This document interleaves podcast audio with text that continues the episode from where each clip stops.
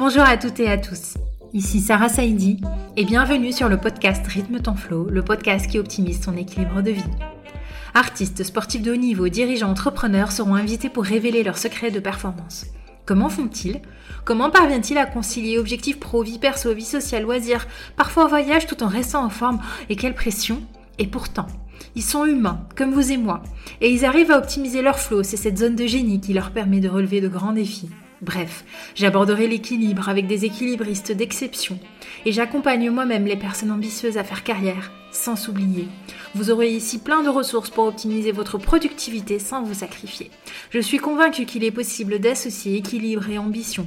J'aimerais vous livrer le maximum d'outils pour que vous puissiez vous aussi vous dire que vous méritez d'être ambitieuse ou ambitieux, de rêver, de croire en vous pour atteindre vos objectifs et vivre la vie de vos rêves.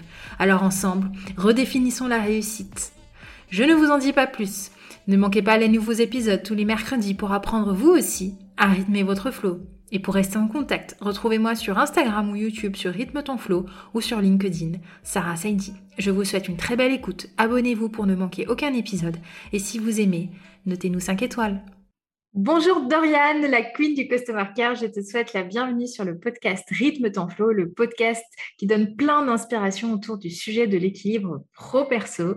Doriane, juste avant de te présenter, je vais te demander quel est ton flow à toi, qu'est-ce qui te fait kiffer dans ton quotidien d'entrepreneur? Euh, Moi, ce que j'aime le plus, c'est euh, réfléchir, travailler euh, sur des choses à développer tu vois, genre des, des, des, améliorations, surtout bien évidemment ce qui concerne l'expérience client. J'aime énormément travailler euh, voilà, sur les futures expériences que j'ai envie de créer pour mes clients, sur le développement de la stratégie de mon entreprise. Ça, vraiment, je, je ne vois pas le temps passer quand je fais ça. Génial, merci beaucoup Dorian. Du coup, maintenant, tu peux te présenter euh, en quelques mots avant de démarrer euh, cet épisode-là où tu vas vraiment nous raconter un peu ton parcours, ton organisation à toi qui permet de garder et préserver ton plaisir dans le cadre de ton entrepreneuriat, sachant que c'est vraiment l'objectif. Souvent quand on est entrepreneur, c'est pour continuer à passer, pour vivre de ce qu'on aime faire et euh, du coup, ça pourrait aider euh, les auditeurs et les auditrices à elles aussi pouvoir se permettre d'allier le travail et le plaisir. Bah, alors moi, je suis Dorian, je m'appelle Dorian Baker, je suis entrepreneur depuis 2018 maintenant. Et euh, mon job, en fait, c'est de former les entrepreneurs à offrir un merveilleux customer care dans leur business. Et je forme aussi des customer care managers freelance, donc des professionnels de, de la relation client. Euh, voilà, je suis maman aussi d'une petite fille de deux ans et demi maintenant, et, euh, et je suis mariée également. Merci beaucoup, Dorian. Mais Dorian, qu'est-ce qui t'a amené euh, au Customer Care? Tu vas me dire, c'est une vocation qui est quand même assez spécifique. J'ai eu en fait la chance de tomber dans les bonnes expériences professionnelles, je pense. Euh, moi, j'ai arrêté, mes études en fait à 19 ans, dans les trois premiers mois de mes études supérieures, parce que euh, ça, me, ça saoulait clairement. Je me sentais pas à ma place et j'ai commencé tout de suite à bosser. Euh, et au fil de mes expériences professionnelles, en fait, j'ai découvert que la relation client, c'était ce qui me plaisait. J'ai ensuite commencé à travailler dans une entreprise anglaise de cosmétiques dans laquelle j'ai gravi les, les, les, échelons. Pardon. Euh, donc au départ j'étais conseillère euh, en, boutique, ensuite j'ai été embauchée au siège social euh, dans les bureaux comme assistante customer care, ensuite en tant qu'adjointe de la manager et j'ai terminé bah, manager du customer care de cette marque pour le digital et un réseau de 50 boutiques sur la France, la Belgique et le Luxembourg et avec une participation aussi au développement européen. Donc voilà, j'ai trouvé ma passion surtout je pense dans cette expérience-là et le fait que j'atteigne un niveau comme ça de responsabilité dans cette enseigne alors que j'avais pas d'études, ça m'a montré que je pense que j'étais très très bonne là-dedans. voilà comment euh, j'ai trouvé le, customer care. C'est très intéressant ce que tu dis. C'est qu'en fait, quand on fait une activité dans laquelle on a du feedback, finalement, des perspectives d'évolution, bah, finalement, c'est très encourageant et ça nous aide à nous développer sur cette compétence-là. Et mmh. euh, du coup, c'est un parcours qui ensuite fait réfléchir à l'entrepreneuriat? Comment est-ce que c'est venu le moment de bascule entre l'entreprise qui pourtant te proposait des perspectives et puis euh, le freelancing? Alors en fait, euh, moi j'ai toujours eu du mal avec euh, les cadres imposés. Tu vois, c'est pour ça que j'ai quitté l'école très tôt. et l'entreprise, en fait, le milieu de l'entreprise, à un moment donné, je pense qu'il y avait ce cadre aussi qui me qui m'empêchait d'être moi-même, de me sentir libre. Tu vois, le fait de devoir me lever tous les jours, d'aller prendre les transports et de devoir être à telle heure, à tel endroit. En fait, euh, alors ça, ça, peut paraître être, euh, tu sais, une réflexion un peu, euh, un petit peu ingrate, tu vois. Mais en fait, c'est quelque chose qui me rendait mal, en fait, au bout d'un moment, clairement, plus quand tu viens en région parisienne, prendre le RER e tous les jours, enfin, vraiment, ça me pesait. Après, il n'y avait pas que ça. J'avais vraiment, je savais, j'ai toujours su que j'allais être entrepreneur. Je savais que euh, mes périodes de job salarié, c'était que du bonus pour prendre en expertise, en expérience, vivre des, des super choses. Mais je sais pas comment expliquer, j'ai toujours su que j'allais être indépendante à un moment donné. J'ai toujours aimé créer des choses par moi-même. Enfin, même à côté de mes jobs salariés, j'ai toujours eu quelque chose, j'ai toujours eu des blogs. À un moment donné, j'avais un e-shop. Euh, enfin, tu sais, j'ai testé plein de choses et, et intellectuellement parlant, j'ai toujours été obligée d'être très active. Le, même le salariat ne me suffisait pas. Donc euh, je, savais qu'un jour ou l'autre, j'allais me lancer. Et en fait, j'ai quitté ma boîte à ce moment-là parce que j'avais l'impression d'avoir atteint un peu un sommet. Tu vois, j'avais un super job, je voyageais pour euh, mon travail, je gérais une équipe de 4 à 5 ou 6 personnes selon les périodes de l'année, je participais à des projets de ouf, et en fait, en France en tout cas, j'avais atteint la limite de, de, là où je pouvais monter. Et dans ma tête, je me suis dit, ça ne peut que stagner, et je vais m'ennuyer à un moment donné, ou ça peut que dégringoler parce qu'on sait jamais ce qui peut se passer. Et en fait, je me suis dit, je veux partir maintenant parce que c'est tellement génial que je veux garder ce, ce, souvenir et je veux, et je veux partir alors que voilà, tout, tout est parfait. Euh, donc voilà, c'est comme ça que je me suis lancée euh, au départ. Je pense que ce que tu dis va faire écho à énormément de personnes. Euh, il y a une partie aussi de l'auditoire qui est en pleine reconversion, recherche de sens, etc.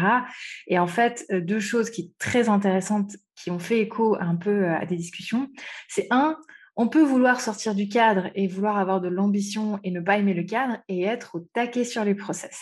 Donc ça n'a rien à voir avec l'organisation en réalité.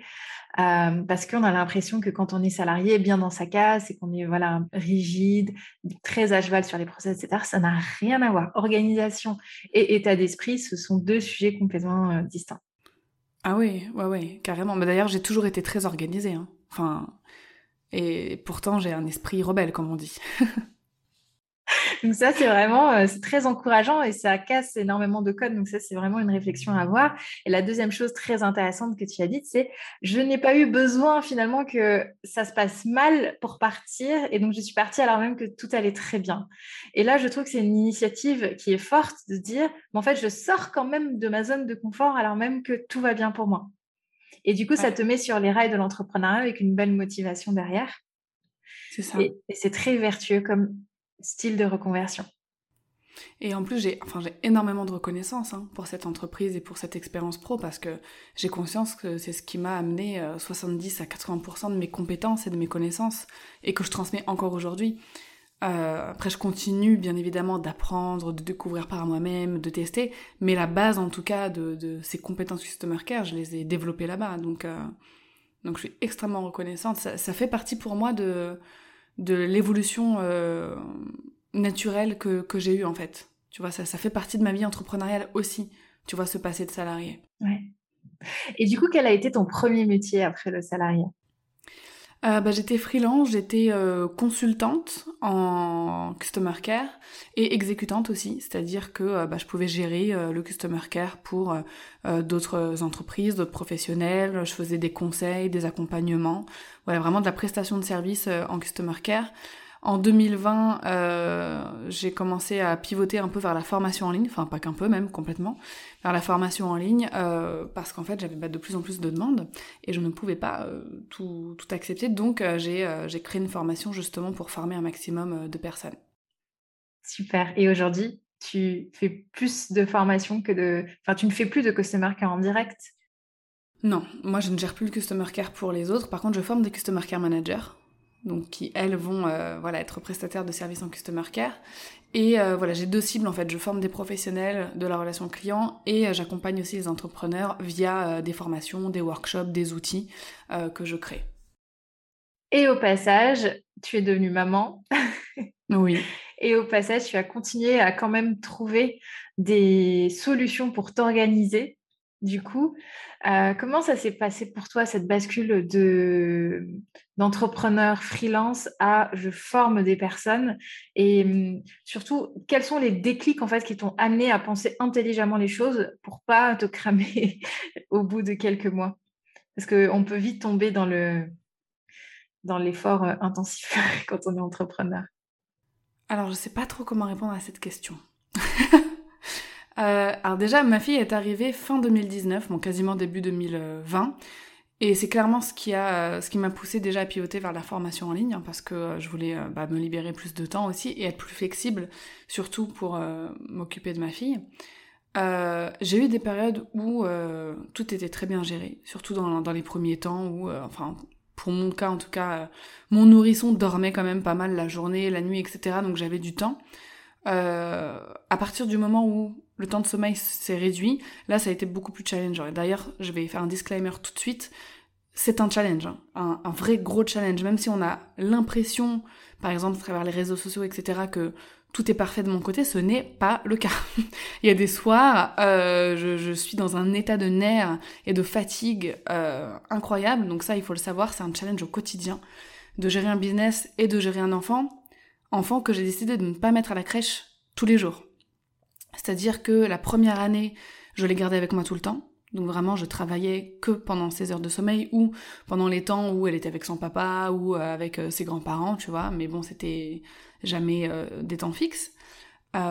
et à partir de ces un an, donc début 2021, là, je l'ai mise à la crèche deux jours par semaine. Donc ça va faire un an et demi que j'ai que deux jours par semaine de fixe en fait pour bosser. Donc euh, ça, ça a été un petit peu mon organisation. Mais euh, au début de la première formation en ligne que j'ai créée, j'ai fait l'erreur fatale de euh, beaucoup trop bosser, enfin sur une période courte. Et à cette époque-là, j'avais, je travaillais la nuit, je travaillais ou très tard le soir, etc. Et en fait, ça m'a presque mise en burn-out. Genre à la fin de la création de cette formation, j'ai été éreintée complètement fatiguée. Et c'est là euh, où, je me suis dit, ok, dans trois mois, on est en 2021, on prend une place, une place en crèche pour deux jours par semaine parce que je vais pas, vais pas m'en sortir. Ouais. Cette euh, histoire de euh, je crée une formation pour me libérer du temps et finalement j'arrive au bout de ma formation à quelques jours du lancement et puis j'ai l'impression de plus avoir d'énergie. j'ai tellement entendu et réentendu que finalement on se dit mais en fait est-ce que il vaut mieux pas retarder un tout petit peu un lancement de formation ou bien davantage étaler le planning ou bien livrer et puis euh, euh, ajouter des modules au fur et à mesure n'est pas finalement une bonne solution et beaucoup plus euh, finalement durable? Alors en 2020, j'avais pas du tout le même état d'esprit que deux ans plus tard là. C'était ma première formation en ligne, donc je pense que je n'avais pas idée du travail que ça demandait, surtout que alors, j'aime pas dire que je suis perfectionniste, mais j'aime quand les choses sont bien faites. Parce que souvent, le perfectionnisme, c'est vu comme un défaut, etc. Non, j'aime bien que ce soit bien fait. L'expérience de mes clients, ça compte énormément. Donc, c'est quelque chose que je travaille, euh, que je travaille beaucoup. Et, euh, et effectivement, maintenant, en, en, sachant le temps que moi je mets à travailler sur quelque chose, parce que j'ai aussi un rythme, je pense, qui est peut-être plus lent que la plupart des gens, parce que j'ai besoin de prendre mon temps, j'ai besoin de relire, j'ai besoin de revenir sur... Enfin voilà, j'aime bien prendre mon temps, c'est comme ça que j'ai plaisir à travailler en, respectant mon rythme. Euh, maintenant que je sais ça, je, planifie un gros projet sur un an. Ou six mois si c'est un peu plus petit, mais euh, je, prends vraiment le temps qu'il me faut. Mais je pense qu'il me fallait cette première expérience pour, pour me connaître. En fait, j'avais pas le choix. De toute façon, je ne me connaissais pas dans la création de formation en ligne. Donc, euh, c'était l'étape obligée par laquelle passer. Oui. Donc finalement, en fait, le, pour pas tomber en burn-out, l'idée, c'est de dire, bah, ok, donne-toi à fond, mais garde quand même cette petite voix de conscience et surtout fais un bilan de ton lancement pour vraiment pouvoir optimiser les suivants et voir qu'est-ce qui t'a pris le plus de temps, qu'est-ce que, euh, qu'est-ce que tu aurais pu optimiser, qu'est-ce que tu aurais pu euh, faire de moins aussi, parce que je pense que quand on veut bien faire, on a tendance à tomber dans le, mmh. dans le trop et dans le trop d'exigence aussi. Donc, euh, c'est très intéressant. Et puis finalement, donc 2020 passe par là, 2021. Tu as aujourd'hui, euh, tu as la tête de Baker Bloom et c'est très drôle parce que petit euh, backstage, en fait, juste avant de démarrer l'enregistrement de cet épisode, je tombe sur ta story qui fait le bilan des un an de mm. Baker Bloom, donc félicitations. Merci. et qu'est-ce que, qu'est-ce que Baker Bloom et quelle est ta vision pour ton entreprise? Ah bah, Baker Bloom, c'est une société qui propose euh, des, des, outils, des formations pour euh, former bah, les professionnels de leur relation client et accompagner les entrepreneurs aussi, bah, comme je le disais, pour euh, leur customer care. et j'arrive à me projeter et j'arrive pas à me projeter, c'est-à-dire que j'ai des, je, marche année par année. Donc je pourrais pas te dire ma vision, ma grande vision, j'ai des rêves bien évidemment, mais tu vois, tant que c'est pas dans mon agenda, en règle générale, je, ça reste euh, des rêves. Là, pour cette année, en tout cas, euh, les plus gros projets sont passés, c'est-à-dire que la, première euh, session du campus Customer Care, donc pour former justement les professionnels de la, relation client, vient de se terminer. Toutes les élèves ont eu leur diplôme. J'ai eu quasiment 100% de taux de complétion de la formation, donc c'est un, énorme succès. J'aimerais développer justement le campus et en faire vraiment une vraie école en ligne, enfin quelque chose d'encore plus, d'encore plus grand. Euh, j'ai la refonte de ma première formation, justement, que j'ai sortie en 2020, euh, qui arrive aussi là avant la fin de l'année. Donc euh, pareil, ça va être complètement innovant en termes d'expérience d'apprentissage. Donc pour cette année, en tout cas, c'est ça. Pour l'année prochaine, je verrai. je verrai sur quoi je me lance par rapport à l'équipe que j'ai, enfin par rapport au, développement, parce que je pense qu'il est important aussi de prendre une année uniquement pour travailler sur le développement, la stratégie. C'est pour vendre ce qu'on a déjà, au lieu de toujours vouloir chercher à créer de nouvelles choses, etc. Et j'aimerais bien que cette année-là, ce soit 2023, genre euh, de garder les produits que j'ai là déjà et juste de prendre soin de ces produits et de les développer eux au lieu de chercher toujours à faire des nouvelles choses. Je pense que j'en ai besoin, c'est un truc euh, qui me fait vachement envie là quand je t'en parle. Et euh, je pense que mon équipe sera totalement d'accord aussi sur le fait que là la croissance elle est, elle est, elle est belle, mais je pense qu'il faut consolider pour la suite aussi. Donc pour le moment les projets c'est ça tu es vraiment la première personne euh, qui intervient sur ce podcast et qui me dit euh, bah, Moi, je m'autorise pendant une année justement de stabilisation, consolidation. Mmh. Et ce que tu dis est très intéressant parce qu'en fait, finalement, à vouloir toujours chercher la croissance, la croissance, bah, on ne prend pas toujours les bonnes décisions pour son entreprise. Euh, rien qu'en termes de branding, en termes de pérennité de la marque, en termes de euh, développement de l'existant, de capitalisation, de recyclage, etc. Ça peut être euh, effectivement une, une, option qui est très intéressante. Donc, ne pas avoir peur finalement de se dire qu'est-ce que j'ai déjà. Et, et, en fait, dans la plupart des cas, finalement, on oublie très très vite euh, tout ce qu'on a pu faire, tout ce qu'on a pu apprendre, tout ce qu'on a pu donner. Et donc, ralentir finalement, c'est même pas ralentir, c'est juste se stabiliser. Ouais. Puis c'est travailler différemment parce que Là, toute l'énergie qu'on met dans quelque chose de nouveau, bah, on la met pas dans ce qui existe déjà, alors que ça mérite de l'attention aussi. Donc c'est vraiment une, façon de travailler qui est différente, je pense. Mais je pense que c'est nécessaire à un moment donné. C'est vrai. C'est comme le parallèle, euh, quand je vois des personnes qui se forment sans cesse, beaucoup, beaucoup, beaucoup, mais en fait, il faut une phase d'intégration ensuite, de mm. pratiquer, etc., avant de, faire la, la, formation sur. Donc ça, c'est vraiment merci pour, pour cet apport parce que c'est très intéressant. Et euh, tu as dit autre chose aussi qui, euh, qui est sympa, c'est que finalement, tu raisonnes à horizon un an, mais tu as quand même des objectifs à atteindre sur ton agenda. C'est-à-dire que tu n'avances pas à l'aveugle. Mmh. moi, je ne crois pas dans l'entrepreneuriat au feeling. Ça peut peut-être marcher sur des occasions, euh, mmh. Mais vraiment avoir euh, quand même euh, s'offrir cette visibilité-là permet d'avoir un quotidien beaucoup plus serein. Parce que ce n'est pas les actions de, ce ne sont pas les actions de ce soir ou de demain qui finalement vont changer ton année. Ouais.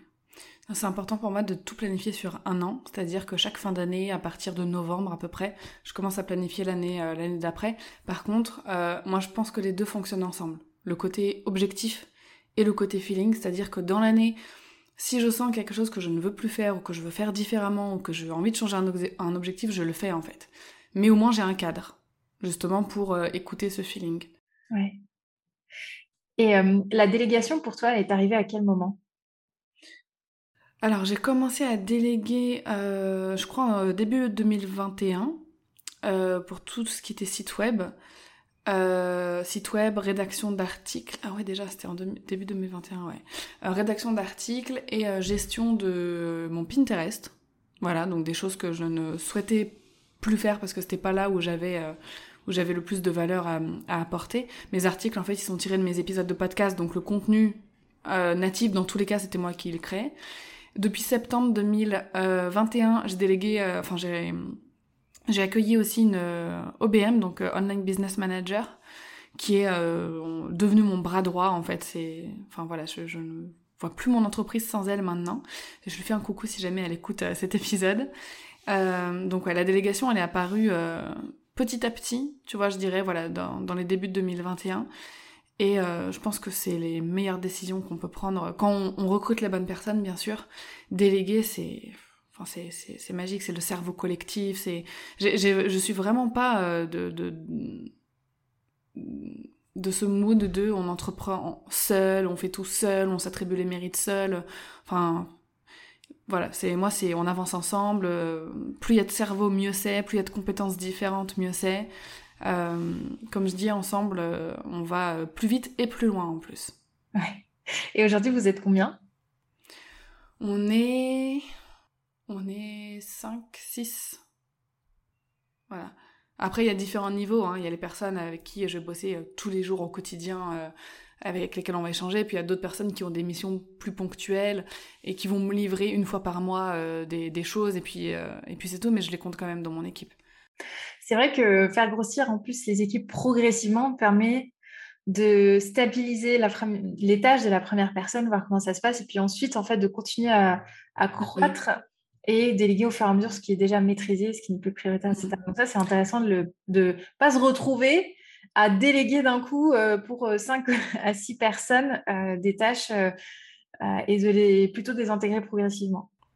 Ah bah même au niveau du budget, il vaut mieux éviter aussi. Enfin, à, titre personnel, depuis 2021, j'aurais jamais pu déléguer ce que je délègue aujourd'hui. J'avais pas la trésorerie, la rentrée de CA qui suffisait. Donc il y a ça aussi qu'il faut voir quand on délègue, c'est pas se mettre en danger non plus, quoi. Oui.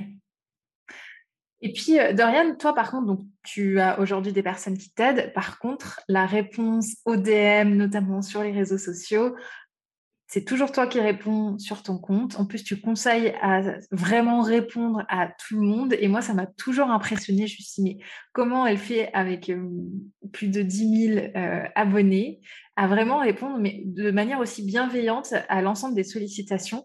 Euh, et j'aimerais beaucoup que bah, tu nous partages un peu le, backstage en fait de cette gestion-là. Alors bah, déjà c'est mon métier. Donc, euh, tu vois, est-ce que j'ai autant de mérite que quelqu'un d'autre? Je ne sais pas, mais c'est mon métier, donc ce serait un petit peu le cordonnier mal chaussé, quoi, si, si, je si je faisais pas ça. Et puis j'aime, j'aime ça énormément. Donc je pense que quand on aime faire quelque chose, déjà, ça aide beaucoup. Mais moi, ce que je conseille, en règle générale, c'est vraiment de de répondre une fois par jour, de tout traiter une fois par jour. on se fixe un temps, on répond à tous ces DM, tous ces commentaires, etc. Et ensuite, on passe à d'autres tâches. Euh, qu'on a euh, qu'on a effectué. Mhm. C'est, c'est vraiment. Euh, alors, je dirais pas que c'est comme ça que je procède, parce qu'encore une fois, c'est mon métier et donc moi, j'ai des objectifs différents sur mon compte Instagram. J'aime être encore plus réactive, avoir des délais de réponse plus courts, mais pour des personnes dont c'est pas forcément le métier et, et qui ont énormément de choses à faire à côté, c'est ce que je conseille, ouais. Ouais. Super, Dorian. Bah, franchement, bravo pour ton parcours et puis finalement, ce que ton expérience de, de vie avec euh, une entreprise qui t'a permis d'évoluer, finalement, tu es en train de l'offrir aussi aux personnes que tu formes et qui peuvent avoir un bon niveau et puis gagner leur vie aussi à l'issue de la formation mmh. grâce à, ce que tu leur as transmis. Donc, vraiment, bravo pour ça. Merci. Et derrière, petite question, tes loisirs et tes passe-temps, est-ce que tu arrives encore à trouver du temps euh, pour euh, bah, faire ce qui te fait plaisir et qui n'est pas de l'ordre du travail? Euh, En toute honnêteté, non. en toute honnêteté, non. surtout depuis que j'ai un enfant. tout mon temps libre en dehors de, quand je bosse, il est dédié à ma fille, à ma vie de famille. Alors après, je suis quelqu'un de très simple, hein, j'ai pas non plus des loisirs enfin, tu vois, pouvoir passer le samedi soir avec ma famille, Ça, ça me fait plaisir et ça, bien sûr, j'arrive à le faire. Pouvoir euh, regarder, euh, j'aime beaucoup le cinéma et les séries, donc pouvoir regarder euh, un ou deux épisodes par semaine avec mon mari, une soirée chill, tu vois. Ça, ça me fait plaisir, mais on arrive à le faire. j'aime beaucoup marcher dans la nature et me balader, etc. Géographiquement parlant, pour le moment, c'est pas possible pour moi parce que mon environnement le permet pas. Mais si un jour je déménage, là, par contre, oui, je bloquerai une heure par jour pour, toi, pour me balader, juste marcher, genre dans la forêt ou au bord de mer, on ne sait pas, on verra. Euh, mais voilà, après j'ai pas forcément d'autres loisirs. Euh, après j'aime beaucoup euh, rencontrer mes amis, mes collègues entrepreneurs, aller boire des verres avec eux, ça dès que je peux le faire je le fais. Mais après j'ai pas d'emploi du temps avec le jeudi soir c'est peinture, le vendredi matin c'est poterie. Peut-être un jour, mais pour le moment en tout cas c'est pas le cas. C'est vrai qu'il y a un peu une course au loisir, comme une course à l'entrepreneuriat, comme une course sur tout. Et puis finalement, on peut se rendre compte que, bah non, finalement, euh, vivre une vie euh, apaisée, ça peut être aussi euh, une vie faite de petits bonheurs simples avec. C'est ça. C'est ça. Et puis parfois, passer une matinée avec ma fille, aller au parc avec elle, bah voilà, c'est un petit bonheur simple aussi. Et, Ah si, j'ai repris la lecture il n'y a pas longtemps. Donc ça aussi, c'est un loisir sympa. C'est le soir avant de dormir, deux, trois chapitres ça, ça fait du bien aussi. Dorian, vraiment, merci beaucoup. Euh, ça, je pense que ça va inspirer énormément de personnes, en fait, euh, bah, finalement, de voir qu'il euh, est possible de monter progressivement en fonction de, de, stratégies qui nous ressemblent, de mettre en place une organisation qui est aussi progressive et intelligente. et ça, c'est vraiment précieux. Donc, bravo pour tout ce que tu avais, pour les petits tips que tu nous as transmis, pour ton parcours aussi. Et puis pour ta contribution au podcast. Et vraiment, merci beaucoup pour ton temps, et euh, bah, à très bientôt. Merci beaucoup, c'était avec plaisir. Merci Doriane.